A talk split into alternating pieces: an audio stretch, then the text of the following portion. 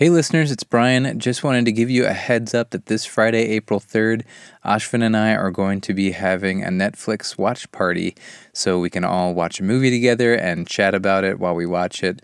We're going to be watching The Green Inferno, which I think is going to be pretty gory. Neither of us has ever seen it, just to warn you on that front.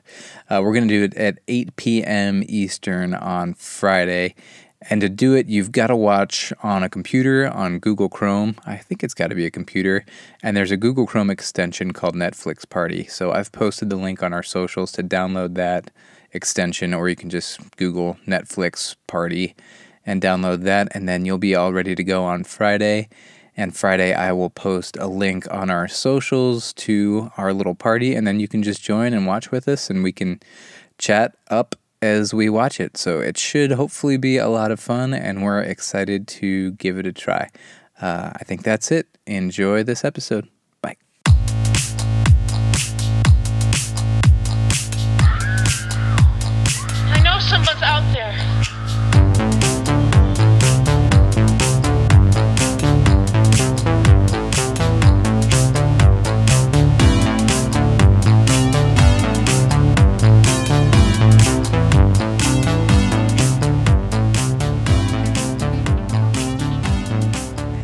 Hey there, listeners. Welcome to Horror Movie Club, the show where two dudes who are not quite nerds but not quite noobs choose a horror movie each week to rate and review.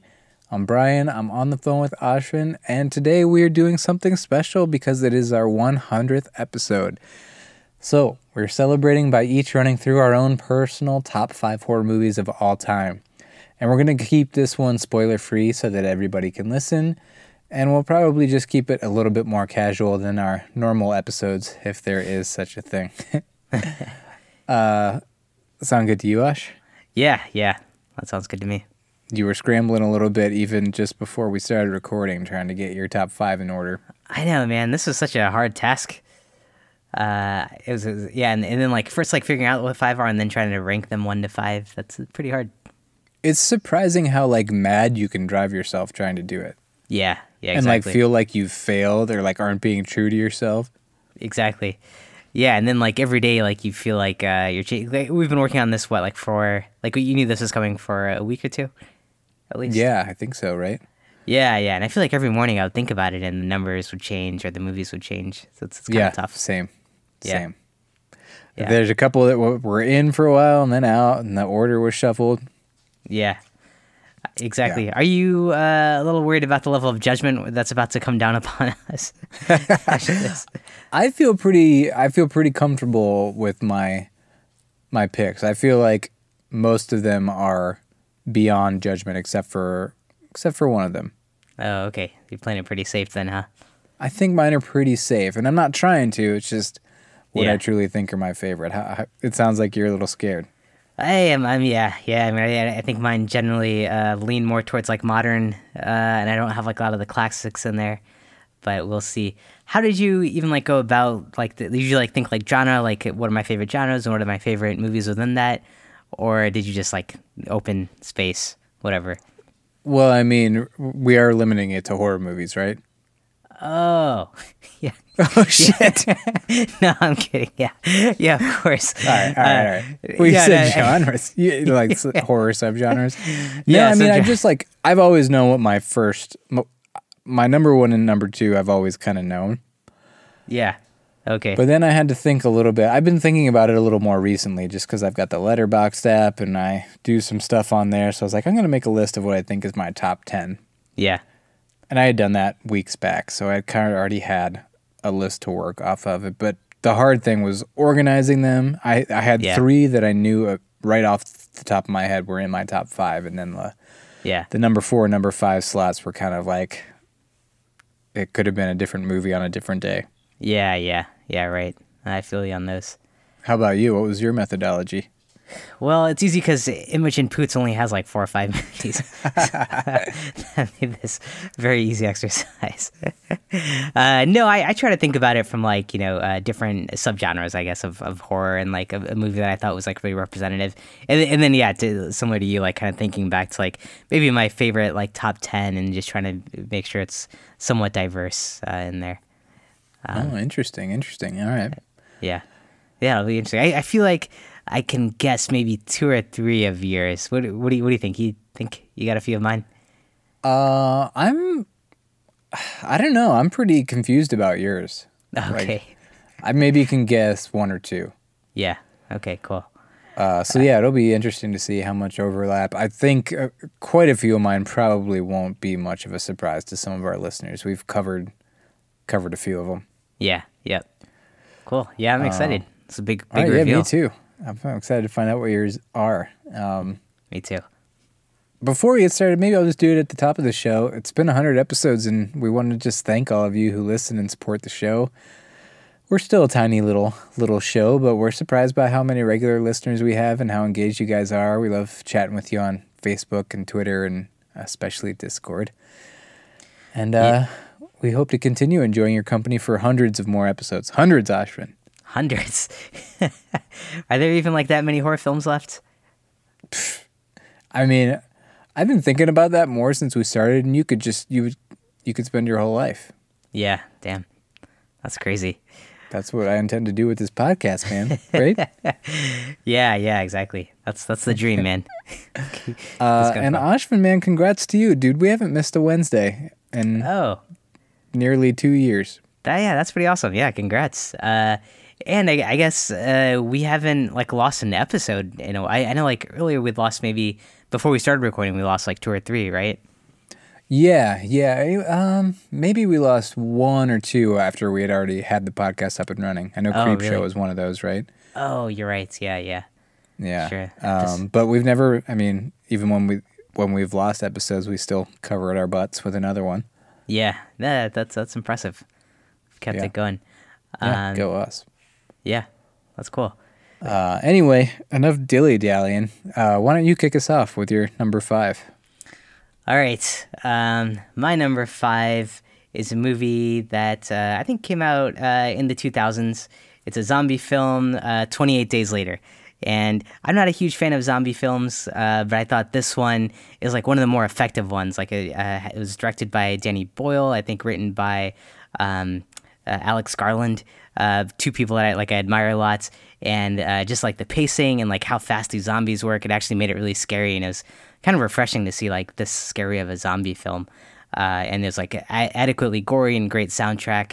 Uh, so it's just kind of one movie that stuck with me uh, for a long time, and and like and when I think about like some of the scariest movies I've seen, I feel like that one kind of captured zombies in a really fresh and interesting way. Uh, so yeah, was- man, good pick. I didn't see that one coming. That's great. I, I haven't seen that movie in too long. We should we should cover that one. Yeah, I haven't seen it in too long either. So uh, maybe after we watch it, my mind might change on it.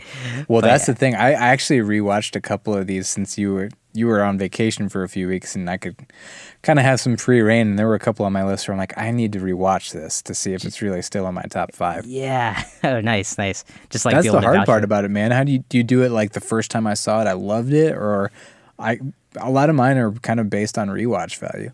Yeah, yeah, yeah. Same. I feel like these are movies that I've seen like definitely more than once, and like have kind of held up. Because yeah, you're right. Otherwise, the, the, it could change pretty significantly, right? Yeah. Well, But, man, you uh, didn't hit on Poots in that one, but you're just one sequel away, right?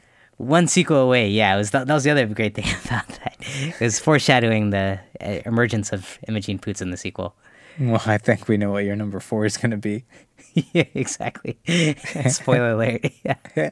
Uh, Uh, so cool, man. was That's your number great. I- I'm glad you chose that. It's yeah, that was a terrifying movie to me, and I really like that dude who plays the lead. I can't think of his name now.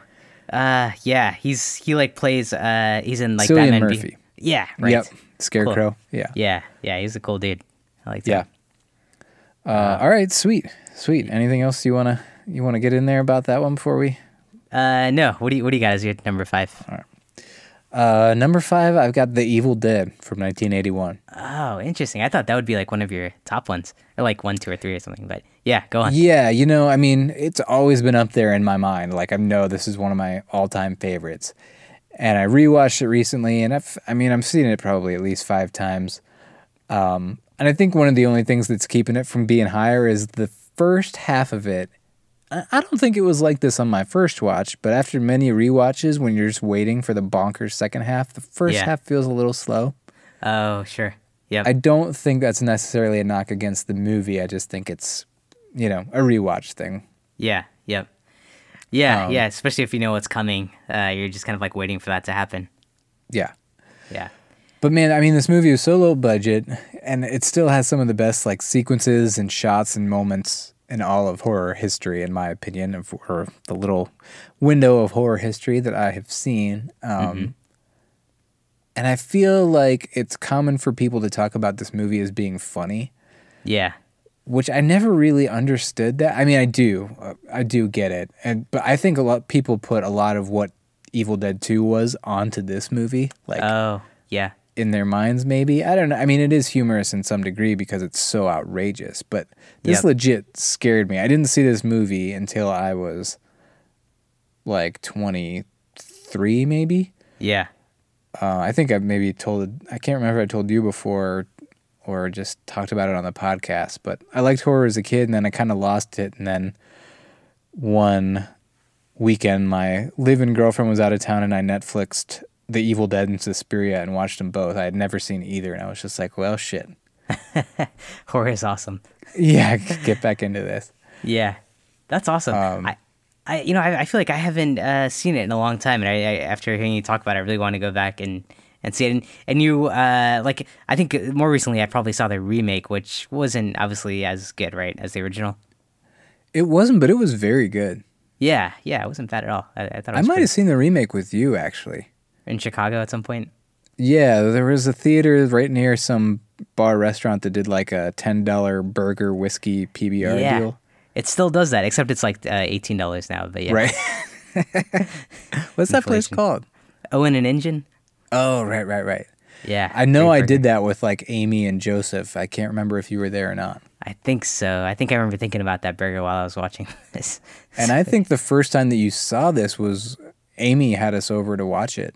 Oh, oh yeah, yeah. That sounds familiar. Yeah. Right. Uh, yeah. No, great, great film, and it, I think also like it's had a huge cultural impact, right? Or uh, at least on the genre, and like it's obviously spawned a, a bunch of offshoots from it. But it seems like one that's pretty big uh, culturally for horror films. Right. Yeah. I mean, it was a trilogy Evil Dead 2 and Army of Darkness. Kickstarted Sam Raimi's career, who went on to do the Spider Man trilogy, Drag Me to Hell. Um, and Bruce Campbell was in this one, right? Bruce Campbell, yeah. Mm-hmm. And man, he's like the script is there aren't the characters are just kind of thin. Mm-hmm.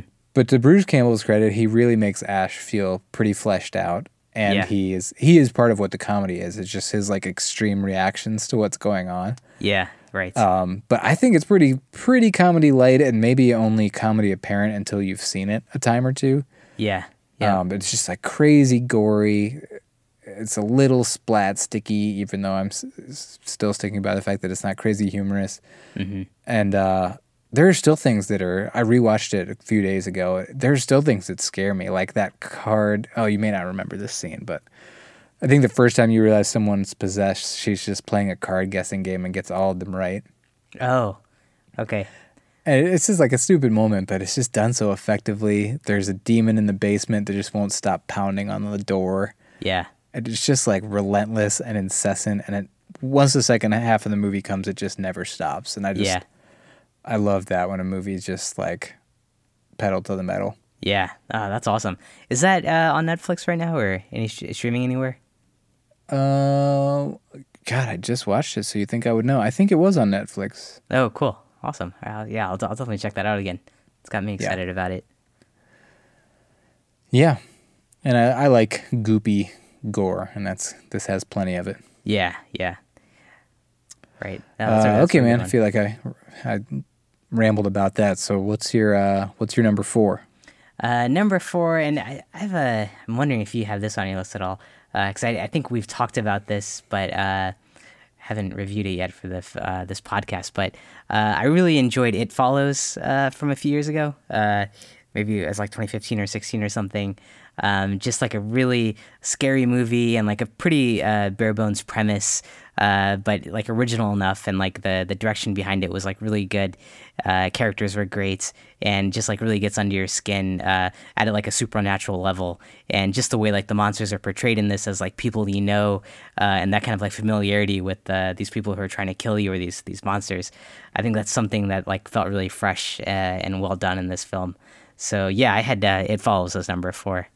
Nice, man. Yeah, I, I love it follows. And yeah, I was going to say this about Evil Dead, but something that scared me so much as a kid, I had this like recurring waking nightmare that I would have a bad dream, go into my parents' room, and they would just like awkwardly sit up in bed with this weird look in their eye, and I would know like it was no longer them. Yeah, yeah, right. And that's right. what the Evil Dead touched on. And then, yeah, it follows kind of touches on that too, like in a different way. Yep, yep, Uh, yeah, It's not demons possessing people, but yeah, it hits it hits on that same scariness. yeah. I guess, I guess that is kind of like the scariest thing, right? Like someone you know or think you know is like not being them. That that is a scary Right. feeling. And I know that's scary about zombie movies too, but in a zombie movie, they're so mindless. It's just like, yeah, oh, well, too bad. right. Yeah, they don't really put have you a, down. Yeah, it's it's like they don't have a personality. Whereas like in these ones, maybe Evil Dead, like they do have a personality, and it's just like way different. Right. Yeah, I feel like It Follows is so original, but it's also just such a send up of like 80s horror and the Michael Myers esque character that just keeps walking but always catches up with you. Like it's yeah, almost a spoof, but it's a very serious, very heartfelt movie. right. Yeah, yeah. No, that that's that's true. Uh, yeah. It, yeah, it has like that stalking vibe, uh, something slowly coming after you, like this slow sense of dread. Uh, that yeah, a lot of those '80s movies did. Yeah, you're right.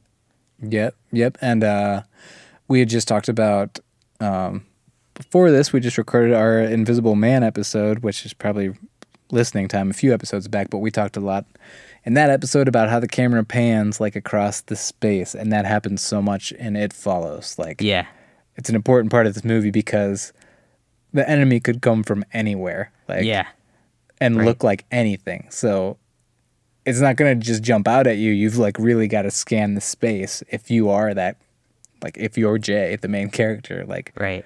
you've got to always be analyzing 360 degrees what's around you. Yeah, And if there are people, are they acting normal? are they walking? Are they walking towards you? yeah, It's yeah. a- exactly.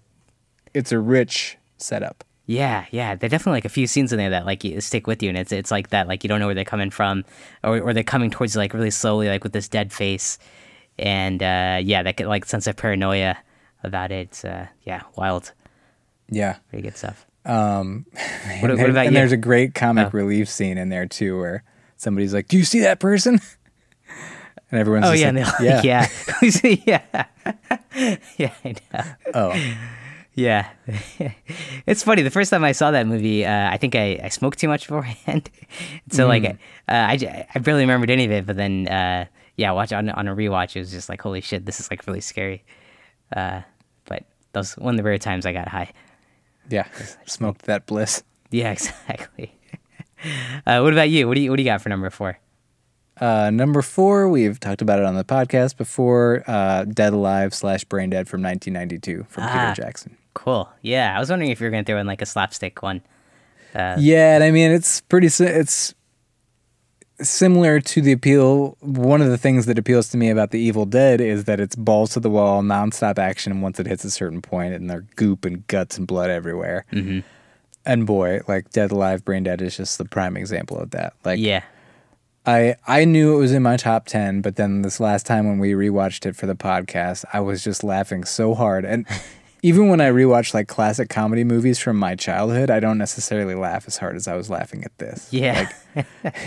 It's so gross, so Yeah. over the top. So but it's top. so creative and it's got this clear and concise plot and developed characters and yeah.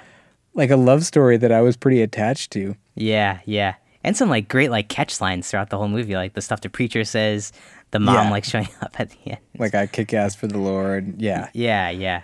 Uh, really smart done movie. And I, feel like uh, so many iconic moments, like the intestines that, that were coming after people. Yep. It's crazy.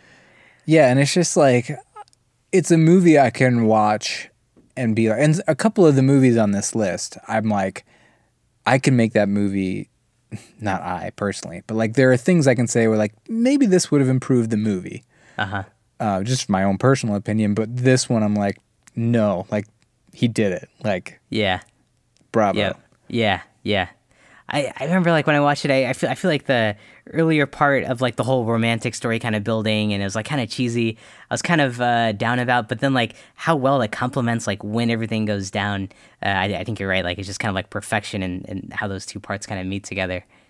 right. You almost need that like over the top cheesy romance so Yeah. that you have something to ground the absolute chaos. Yeah, exactly. Um, like one of his other movies, um, Bad Taste, is super gory and goopy and like makes you want to barf. Mm-hmm.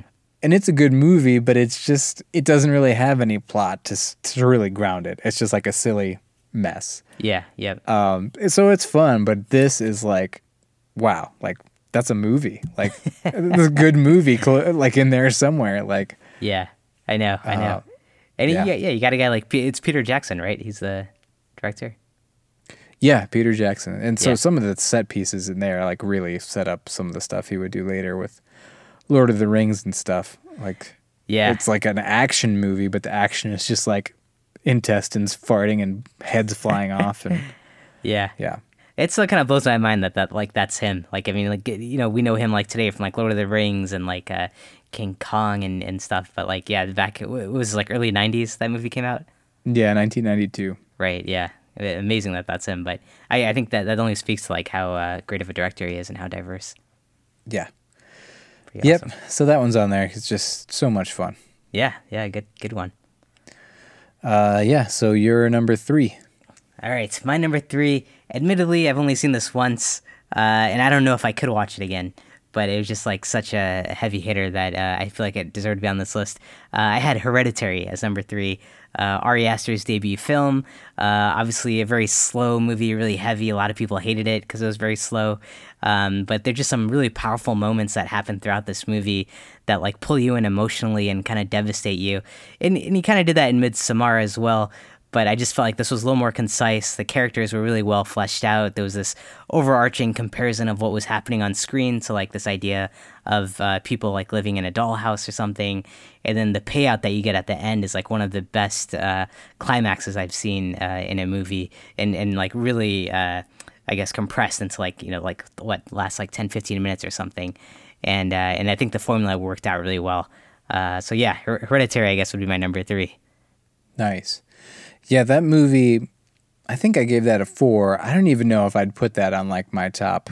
Yeah. It would be pretty far back just because it was so there was so much drudgery in there like just Yeah. lengthwise and like seeing the suffering of this family. But i i totally agree with you man. That ending was so good to me. Like yeah. that was the best last 10 to 15 minutes of a horror movie you know that's top 10 endings of horror movie for me for sure Yeah, yeah, I know. Like it, it's a hard one because like throughout the whole movie, it's it's not even like really a horror movie. It's just like this really depressing drama. But uh, and you know, if they didn't have that ending there, I think the whole movie would have uh, collapsed or like not lived up to anything. But uh, I just feel like that kind of payout after being under like so much dread and like uh, depression, it's just really like unique to to see that happen. Yeah, man. I, I thought, and I know some people think the ending is wacky or like uh, undoes some of the seriousness and the grief in the first two thirds of the movie or three fourths of the movie, but I needed it. By that time, I was ready for something, Yeah, something to happen that was a little like less grounded in reality and real, true suffering. yeah, yeah, exactly. Um, and I loved it. I just loved where it went with it. Another movie, I I don't want to do any spoilers for anything, but It Comes at Night, which was an episode we recorded and lost, oh yeah, uh, was a similar vibe and did not have an ending like Hereditary, and Mm-hmm. consequently, I did not like it nearly as much as Hereditary. Yeah, yeah. I, th- I think we've seen like I I don't know. I think of like a lot of uh, who's the director who did uh, Gretel and Hansel. What's what's that guy's name again? Oz. Uh, Oz Perkins. yeah, yeah. And I, I feel like he's an example of like someone who does very slow films really well, but then uh, maybe that like the key is like having an ending that like pays out. And I think he's a good example of someone who doesn't always have like that landing. right. Yeah. Uh, yeah, it's just like the, the impact that can make. Yeah. Yeah. It's interesting how if you're going to do a slow burn, how how are you going to end it? I mean, Yeah. That really dictates what kind of movie it is. Exactly, exactly. Um, Cool. And, and I know we both were kind of uh, medium on Midsommar, which apparently everyone else like went nuts about for some reason. But Yeah, I'm starting to see more and more uh, Midsommar doubters that emerge Oh. on Twitter and be vocal, but but yeah, it's still so many people absolutely love that movie. Yeah. Don't quite get it. yeah, yeah, Um, but yeah, and then another thing in in Hereditary is Toni Collette gave like you know one of the Yeah. best performances of the decade, probably. Right. Yeah. Yeah. She was awesome in it. Yeah. Yeah. Cool. What about you? What do, what do you got for number three? Uh, so my number three, I I mentioned last time that there are there are some movies in my list that I could say, you know, it would be better if if you did this or did that. And this movie, I think, is unique on my list because I I see zero flaws in it. I think is an absolutely perfect movie, and that is Get Out Oh, nice. Yep. uh, from 2017. I just think it's perfect. Like it's an hour and 44 minutes. It's super efficient, very Yeah. smart, smart scripts, smart direction, great acting. Yep. It's funny and scary. Yeah. Um, and it's it hit upon these social issues, but had a sense of humor about it and didn't take itself too seriously. right. Right. Like it hit the notes it needed to hit for sure. Yeah. Um, but it was just it's also like so fun and so rewatchable, and it gets better on rewatches, and you find more every time that like you didn't catch. yeah. Yeah. I was amazed when we uh, reviewed it this year. There were like a bunch of things, like hints that I like dropped along the way that uh, I missed out on the first time. Yeah. Um, yeah, and I mean Daniel Kaluuya and Allison Williams, both great performances and like really likable. Mm-hmm. Um, and then God, that scene with the maid and the cell phone is just one of the best moments Oh yeah. right. in history. Like, God, it's nuts. Yeah. Yeah. So yeah. good. I know. So it's such a fresh and original movie, and uh, I, you know, I, I love the uh, social horror genre. I, I feel like that's uh, ticking up, um, and and Get Out, I think, like nails it out of the park on that one. Uh, what are like? I mean, like, if we look before Get Out, what were like? Who, what other films do you think were like? Would you say like Candyman or uh, any of like the uh, zombie movies, uh, Dawn of the Dead or anything, were social horror? Yeah, man. I mean, there's a lot of movies when you go back that that you can point to as social horror. Um, Yeah, Dawn of the Dead and Night of the Living Dead are often pointed to. Uh, Yeah. They Live. Yeah, sure. Candyman too. Yeah. Um, Sure. Yeah, I guess Yeah, Get Out just felt like very uh like yeah, modern take on uh, social horror, which is awesome. Yeah, yeah, for sure. And yeah, I was just like, knocked my socks off Yeah. The Great. first time I saw it, and it just for it to get better on rewatches is pretty incredible. Yeah, yeah, exactly. And again like amazing soundtrack too with that one. Uh Oh yeah, yeah, that is a solid soundtrack. yep. Great acting. Good one. Cool. Man, we're going through this faster than I thought. I thought this episode would be like two hours long. I know, and it's about to go even faster because uh, my number two was Get Out. So, everything Brian just said. uh, but yeah, I mean, just all of that, like, it's such a fresh, original movie that uh, captured something that's like really relevant and uh, applicable today. And uh, yeah, yeah, I just thought really well executed, and that, that's one that I could watch like over and over again. Yeah. Good film. Yeah, same. Like I think that's going to be something I just over the decades that I just put on almost as like a comfort mu- movie. Yeah. yeah, exactly. It's, I'm really excited to see uh, Candyman comes out this year. And Jordan Peele is producing it, but he's not directing it, right? Correct. Uh, he's got a writing credit on there too. Okay. Okay. He didn't write it alone, but uh, yeah, producer, writing credit, and then it's directed by a woman named Nia. Oh, is it Nia DaCosta? I think is her name. Mm-hmm. Okay. Cool. Yeah. Yeah, yeah. Ho- Hoping he can keep the momentum going. Yeah, I'm excited to see that. Yeah. Yeah, me too. Uh, so what's what's your number two? No, wait, you got to say. Oh, you already did. it's like you got to do yours first. uh, my number two, again, another one that's probably not a surprise, is The Shining from Oh. 1980. Damn, I thought that was gonna be your number one. Uh, number one and number two, I like was kicking back and forth. I, Yeah. I honestly still don't know which one is in the right slot, but I thought putting the uh, putting my number one where it is would build more suspense because otherwise I knew you'd be expecting The Shining at number one. Damn. you know what I was expecting. That's that's good. Uh, yeah. So why why The Shining? I just feel like it's mesmerizing, man. Like the cinematography, the score, and the acting, it's just like hypnotic. Yeah. Um, and it's a little unusual for me, like in terms of m- movies that I like, because I tend to like things with a likable main character that are pretty efficient with a tight runtime and like nothing too crazy of a plot. Like I, I like a f- pretty forward plot with just a character whose arc I can identify with and watch the progress of. Yeah. And this one has a main character. Essentially, main the main character is Jack, and he's not likable at all. That's interesting. I actually thought he was very like identifiable, like uh, relatable, because it's kind of like his downward spiral, right? Uh, it being in isolation and like uh, falling uh, alcoholism, pressure of family, work, all that stuff. I, I thought I, I thought that was one of the feats of the movie is they took this character. Um, like, was he a dick to begin with? Yeah, he was, and I mean that's a lot of people's complaint with the movie too. Is in the book the dad wasn't a dick right up front. Like he was a a good dad, presumably, um, and the kid liked to be around him. And Jack's just creepy from the start in the movie. I see. Yeah. But I, I do. It's interesting to hear you say that. Like, I guess you could still identify with him to an extent. Like, Yeah, I, I mean, I guess maybe like his character transformation during that movie like feels very like well grounded and well portrayed. Because I mean, it's you have such a long. Uh, how long is that movie? Like two and a half hours. yeah, something like that. Yeah, and, and over that time, maybe just the amount of time you're spending with him, or like the the way like Stanley Kubrick like portrays everything, I, I feel like it just feels like very real in terms of how things go down. Right. And I mean, let's be honest, like there are so many families where there is a person, one of the parents, uh, who is just like miserable and not enjoying their time with their spouse or even their kid. Like Yeah, yeah, exactly. that is real, sad but true. Yep. Um we don't want to see it in a movie, but that's real. yeah, yeah, exactly, exactly. Um but I personally I think what like bridges the gap for me is that Wendy and Danny are really the heart and soul of the movie for me. sure. Um, and Shelley Duvall's performance, I think, really does so much for the movie and grounds it. Yeah, I don't think it would be the same movie without her. Yeah, yeah, she did an amazing job. Uh, it, you know, to me, that, that seems like one of those movies. Um, and I, I know, like we, uh, some of the older movies we see, just like the way they would um, record things back then.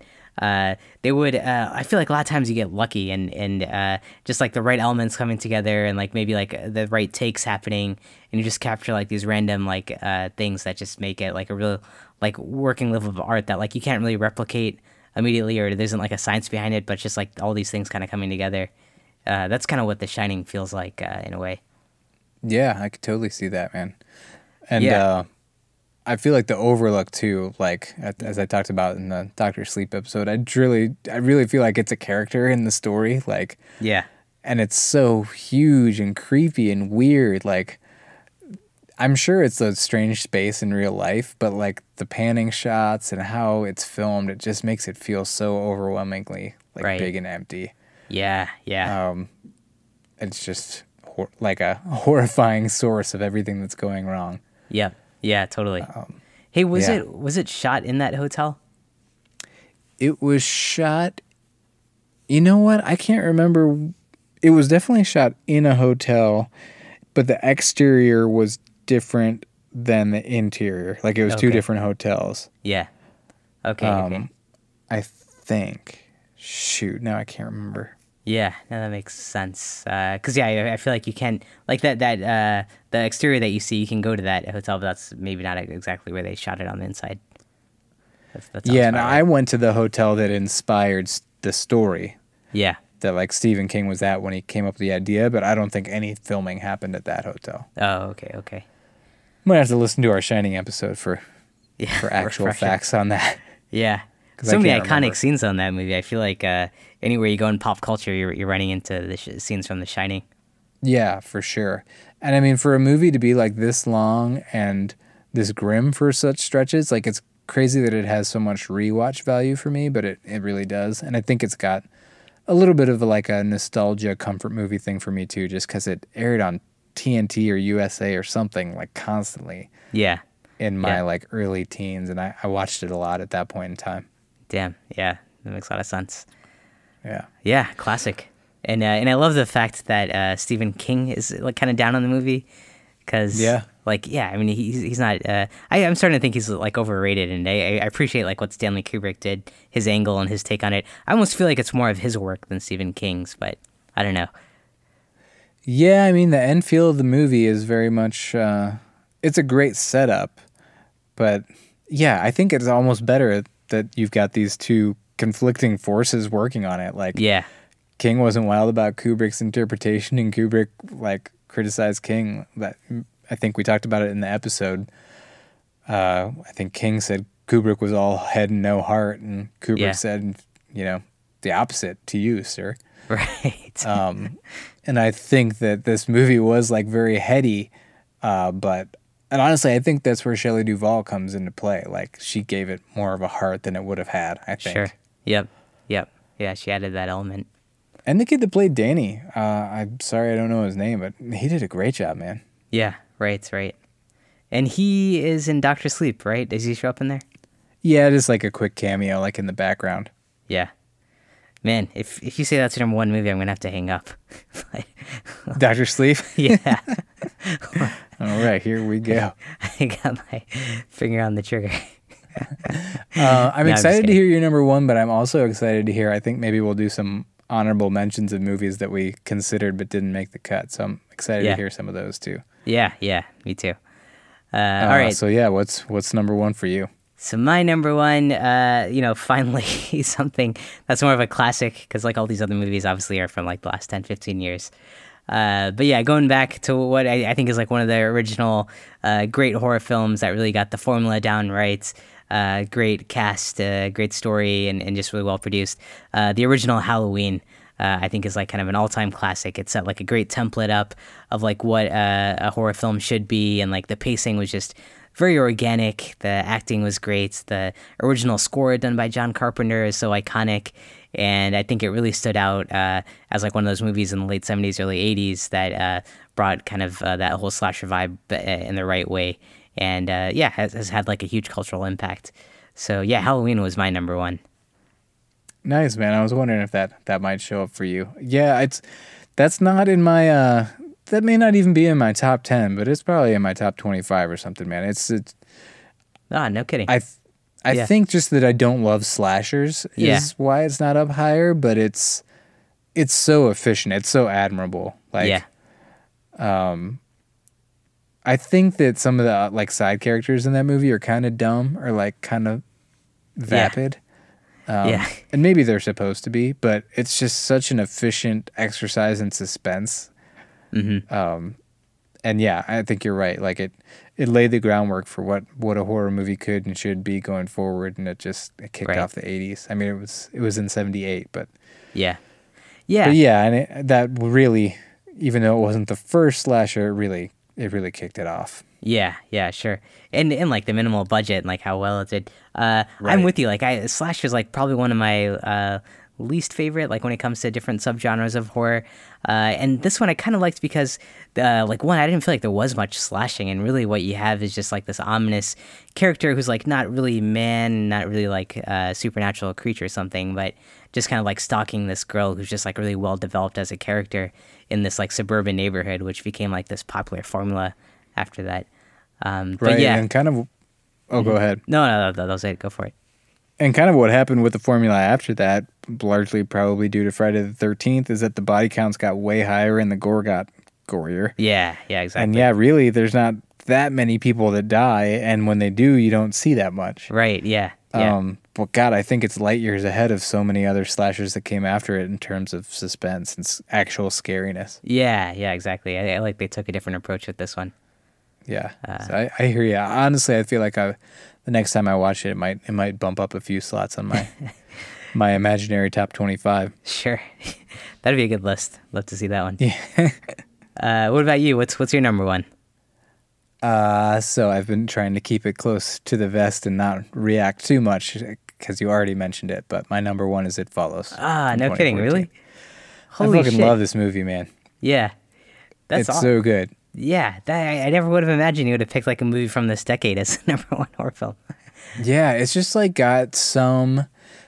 There's something to it that I can't quite put my finger on that just like makes it feel really close to my heart. Mm-hmm. I don't know if this is for sure it, but I feel like this movie perfectly captures like a middle class neighborhood in in Midwest. Yeah. Yep. Like what they wear, what they drive, and like what the inside of the house looks like, and them just sitting around killing time. yeah. Like summer vacation for like teenagers, basically, in like suburbs. Yeah, yeah. Um, And growing up, I spent, I was younger, a lot younger than the characters in this movie, but my aunt was like my babysitter for, for years. Um, and she had two daughters, and then it was me and my sister. So I was like the one guy with three girls, uh, similar to the movie. And her neighborhood just reminds me and looks so much like this neighborhood Yeah, sure. and it just think it, it makes me think about childhood and like the time I spent in that neighborhood. I also in high school had a friend in that neighborhood. It just like really captures like sitting around, killing time, but like being with your best friends mm-hmm. and doing like absolutely nothing Right, right. and not even saying much of anything. But everyone just felt so close, and you felt like you knew the characters so much too. Yeah, yeah. There's something really familiar about like the space and the atmosphere this movie creates. Yeah. And I feel like it was so authentic, like all the dialogue and stuff. Like mm-hmm. in the first five or ten minutes, you you meet the characters and Jay, the main character, comes in from the pool and she barely says anything to her sister, but she just like flops her wet hair into her face. Yeah. Uh, and her sister's like, Stop. And then the other girl like makes a fart joke, and then Paul is the only guy is like they riff on him for being a creep or whatever, and like that's it. But it's just so. It sounds dumb me saying it now, but it was so authentic the way they did it. Yeah. Does it, it almost like I- does, is that an indie film? Uh, would you consider that one like an independent film?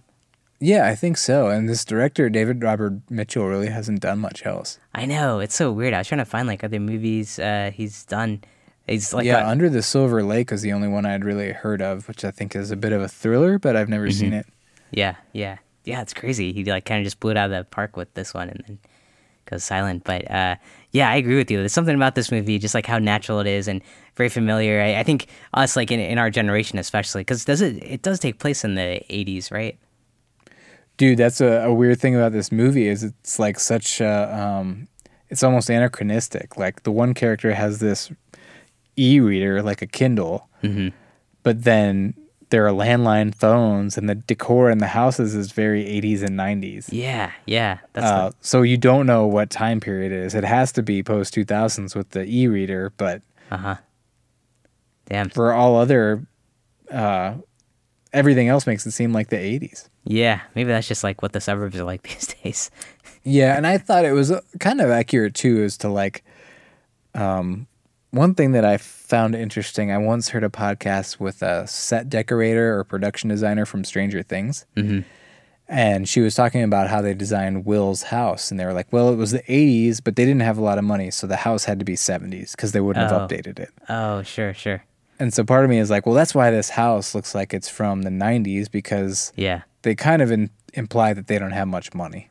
yeah, yeah. like the dad has passed away the mom seems to have a pro like a problem with alcohol yep. uh it just seems like money's tight Yeah, yeah. That makes a Um, lot of sense. there are all these kids too are going to community college you can infer Sure. Right. Yeah. um working at like ice cream stands and stuff there's so much of this movie too like it's such a rich story and they all have like rich backstories but none of it is very upfront like you've got to Right. piece it together throughout the whole movie Yeah, yeah, nothing's like told to you at all. It's, it's very like organically, uh, like uh, yeah, the kind of setting of the environments and everything that you kind of put it together.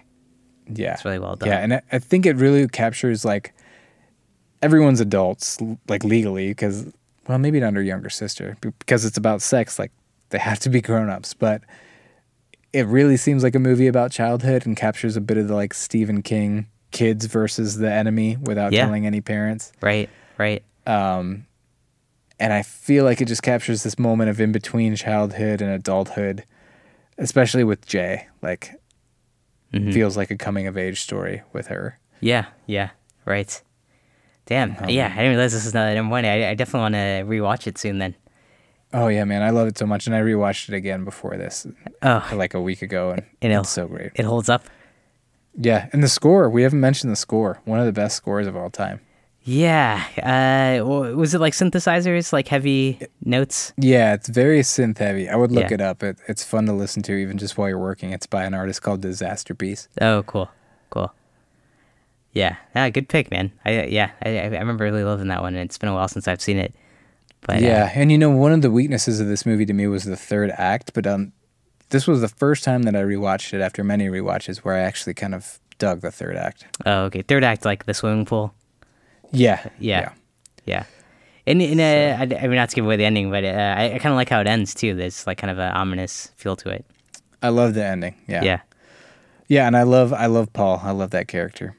Yeah. Yeah. He's pretty lovable. Yeah. Damn. Uh, that was the same cinematographer who did Us. I realized today. oh, wow. Damn, I definitely would have connected that. Interesting. Yeah. Uh, much, much different settings, right? Like us is like mostly on like a beach. Or like beach, Uh, beach yeah. house. I guess now that I'm think I need to rewatch that movie, but a good amount of it does take place, kind of like half in the daylight, half at night. Mm-hmm.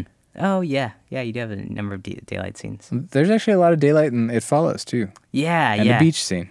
That's one of the things that creeped me out about it the most. Like, well, it's it's not a movie that like it relies on like being at night or like jump out scares or anything like that. A lot of that, and I think it goes to what you're saying about it just feeling like very organic and stuff. Uh, a lot of it does take place in the daytime. Just, You know, I was thinking that uh, th- maybe yesterday I was thinking about my top five list, and I was like, it's mostly pretty bright. Like all these movies are fairly well lit. uh huh, yeah, And I think maybe that's a modern thing in, in horror and honestly sometimes subpar horror where you just straight up can't see what's going on. yeah, But sure, none of these movies I feel do that. yeah, yeah. No, I think you're right. It's like pretty pretty well illuminated. I think that makes a big difference. I mean, yeah, li- lighting can be a disaster Yeah. if you don't get it right. Uh, cool, man. So yeah. So run through your top five again, real quick. Just the list. Oh, 28 days later, it follows Hereditary, Get Out, Halloween. You? All right. So we have two overlapping. So The Evil Dead, Dead Alive, Get Out, The Shining. It follows. Cool. So it sounds like I win, right? I'm sure we'll get some feedback from listeners. I'm ex- I'm excited. Yeah, yeah. I'm, I'm interested to hear what others have to say.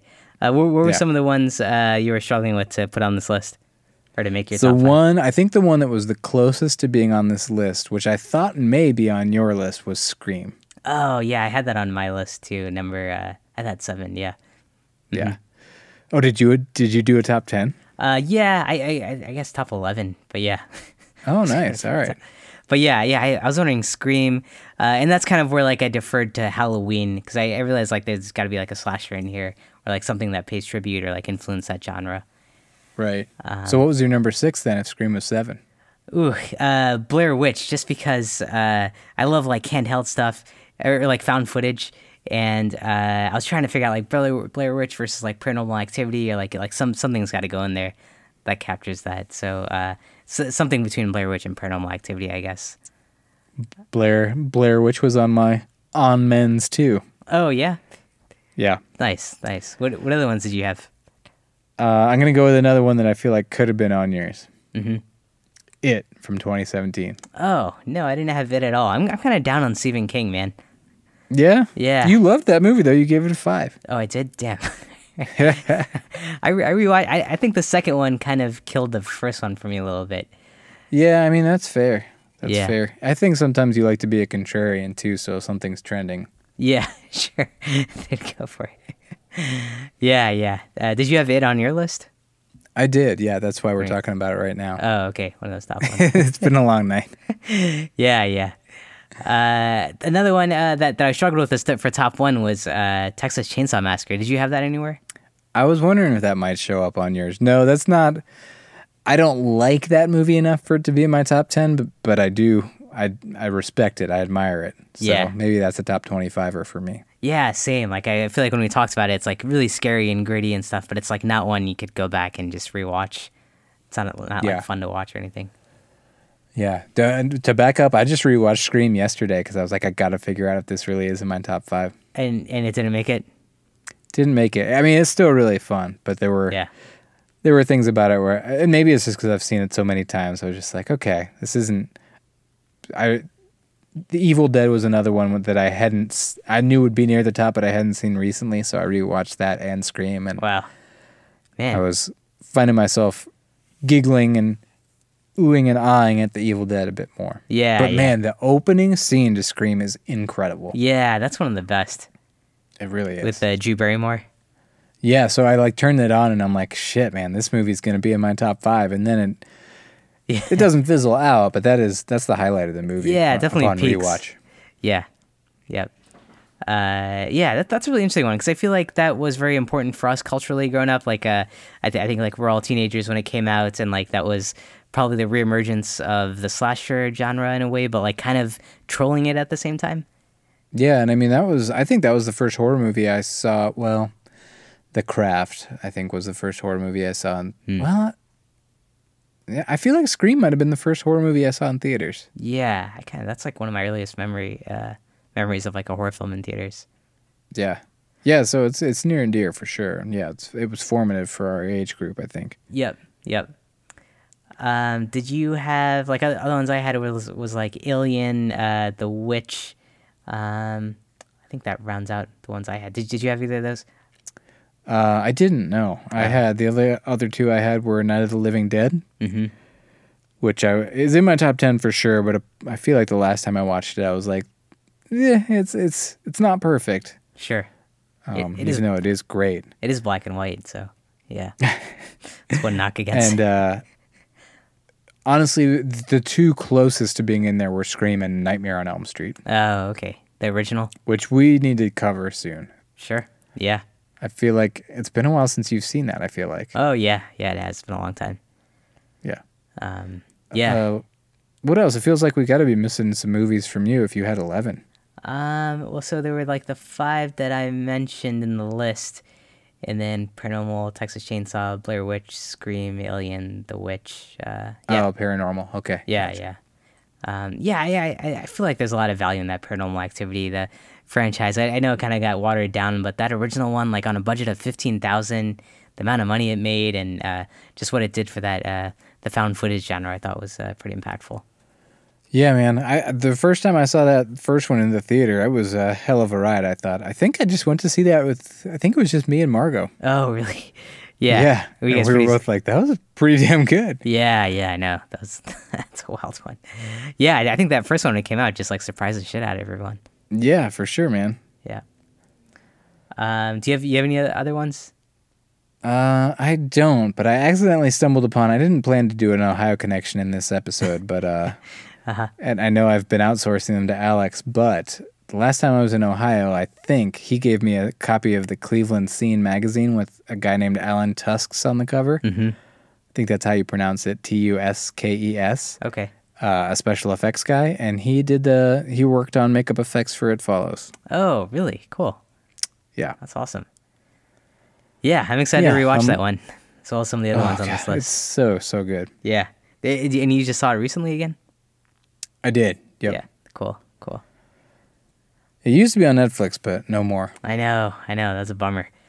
And now my TV's doing this weird thing where it says Shudder has it, but it won't ever play. It's just So toying I with just you. rented it. Oh, okay. Yeah. Uh, cool. Yeah, I'm, I'm surprised. Pretty decent list. Only two overlaps uh, between us. Uh, not bad.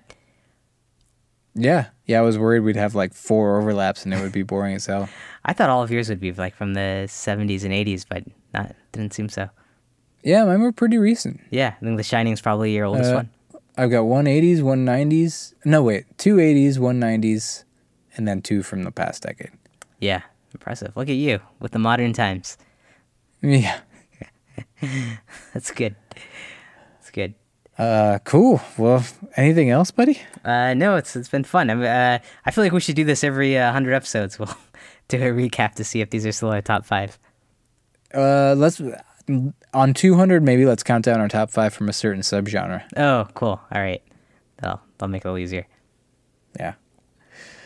Uh, I mean, we we've got 100 episodes to change our mind. Just an idea. Yeah. Uh, it would still be horror. Are we are we branching? out? Yeah, well, and we'll do we'll do documentaries. Yeah, exactly. Uh, by the way, man, I've been uh, in little snippets watching uh, Horror Noire, Uh, what is that? which has been out for a while. It's a documentary um, on Shudder about like black representation in horror movies. Wow, cool.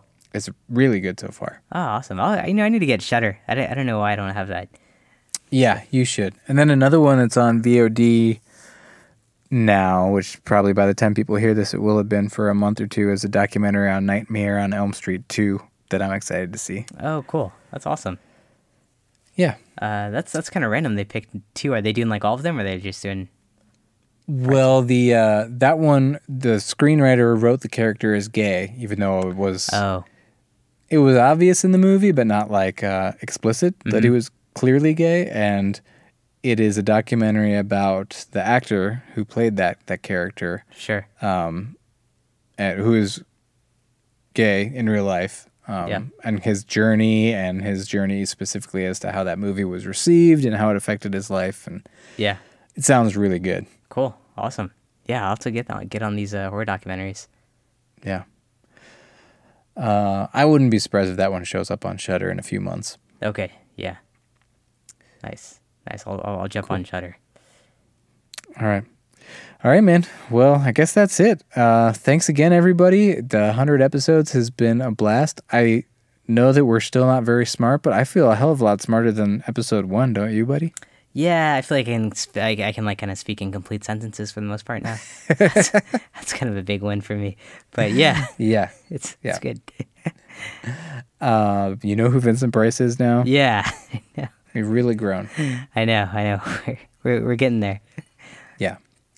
Uh, all right. Well, thanks everybody. Um, if you enjoyed it, uh, or if you enjoy our show on, well, God, it's time to call it a night. If you enjoy our show in general, give us a five star rating on iTunes. Our social links are on our website, horrormovieclub.com. You can also find some written reviews and articles there. Uh, shoot us an email, podcast at horrormovieclub.com. Let us know what your top five are if you want to, on Twitter or Facebook or Discord. Uh, our logo is done by Amy May Pop Art. Check her out on Etsy.com. And I don't have it until next time. Until next time, think about your top five and maybe we'll do an episode on it. Yeah. Cool. Awesome. Later, everybody. Thanks again. Thanks.